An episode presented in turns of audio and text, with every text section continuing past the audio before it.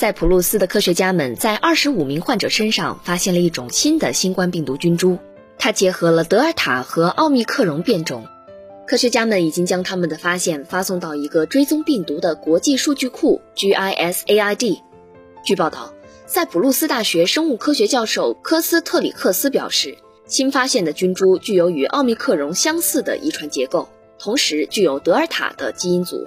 到目前为止，他的团队已经确认了二十五个混合变体的案例，但现在评估其影响还为时过早。据悉，新冠病毒菌株主要依靠随机突变来发展新的变种，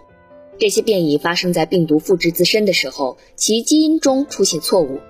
在大多数情况下，这些变化是无害的，但偶尔也会引发优势，导致其更容易传播或更能躲避疫苗。